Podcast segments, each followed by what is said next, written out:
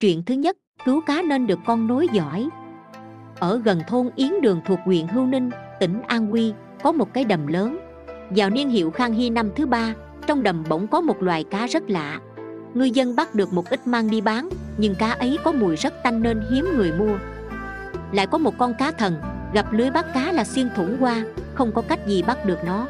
Có một ngư dân tên Trình Nhị giận lắm, dùng một cái chĩa lớn nhắm đâm vào cá. Cá tránh thoát được, còn nhảy lên dùng đuôi đâm vào mắt Trình Nhị, khiến ông mù một mắt. Trình Nhị càng thêm tức giận, liền chuẩn bị mang vôi sống đổ xuống khắp đầm để giết hết cá. Cá thần liền hiện lên trong mộng báo việc ấy với ông lý trưởng. Lý trưởng lập tức báo lên quan huyện. Quan huyện ra lệnh ngăn cấm việc ấy, Trình Nhị đành phải thôi. Nửa tháng sau, ông lý trưởng lại nằm mộng thấy cá hiện đến nói rằng tôi dân lệnh Long Dương đến dự thiết triều ở núi Tề Dân, tạm ngụ lại trong đầm này, nhưng quân lính đi theo bị ngư dân ở đây hại chết quá nữa. May nhờ có ông mới giữ được mạng sống mà quay về nay xin từ biệt. Tôi xem số mạng của ông vốn không có con nay xin giúp ông có một đứa con trai để nối dõi tông đường cũng xem như để báo đáp ân đức của ông. Hôm sau gió bão sấm chớp bất ngờ nổi lên nhà tranh ở gian đầm chỉ chớp mắt bị thổi tung tan tác cá thần từ đó không biết đi về đâu chẳng còn thấy nữa. Lời bàn năm sau đó, tiên sinh viên ngọ quỳ đến tề dân, có thuê một chiếc thuyền ở huyện hưu ninh, gặp người chèo thuyền lại chính là anh ruột của ngư dân trình nhị. Viên ngọ quỳ nhân đó biết được chuyện này, liền viết thư kể lại với tôi. Chuyện thứ hai, thả lương được phước thoát quả quạng dùng lan khê thuộc tỉnh chiết giang có người tên đồng tế phi, mở một hiệu bán thuốc ở sùng minh. Trong khoảng niên hiệu khang hy, vào năm quý sửu, tế phi mua một số lương mang đi phóng sinh. Mấy ngày sau nằm mộng thấy lương phun nước dập lửa, có gì thần đứng bên nói rằng, ấy là để đền ơn. Tỉnh dậy cũng không hiểu được ý nghĩa giấc mộng ấy là thế nào.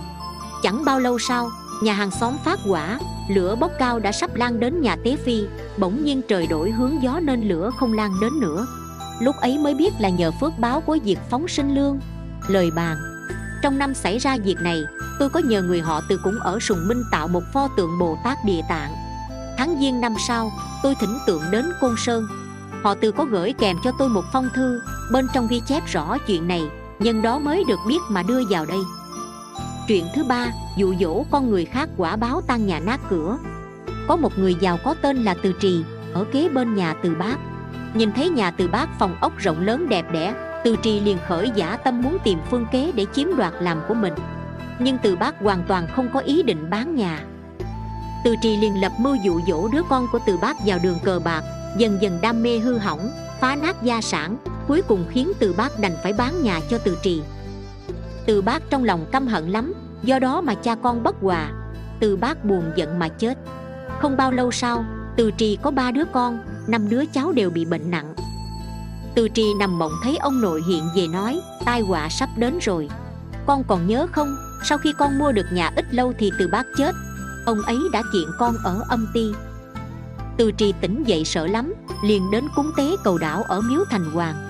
Lúc mới vào miếu, bỗng thấy một người ăn mày lộ vẻ kinh ngạc lắm, liền gạn hỏi nguyên do. Người kia đáp rằng, hôm qua tôi tình cờ nằm ngủ trước điện thờ, thấy có một người tay cầm đơn kiện, nói là kiện từ trì dụ dỗ con ông ta hư hỏng phá hết gia sản. Thật không ngờ là chính ông là từ trì lại đến đây cúng tế cầu đảo, vì thế nên lấy làm kinh ngạc từ trì nghe vậy lại càng thêm sợ. Chưa qua hết năm ấy thì bệnh liệt giường rồi chết. Lời bàn. Vì thèm muốn nhà cửa người khác mà bày mưu lập kế, phá hoại tình cảm cha con, khiến cho cốt nhục chia lìa, làm cho họ phải tăng nhà nát cửa mới thôi. Quả thật là tâm niệm hiểm độc. Trước đây có quan thượng thư họ triệu người giang hữu, nhà ở gần với một vị tỉnh nguyên họ thường. Họ thường có khu vườn phong cảnh tuyệt đẹp, triệu thượng thư có ý muốn dùng quyền thế chiếm lấy.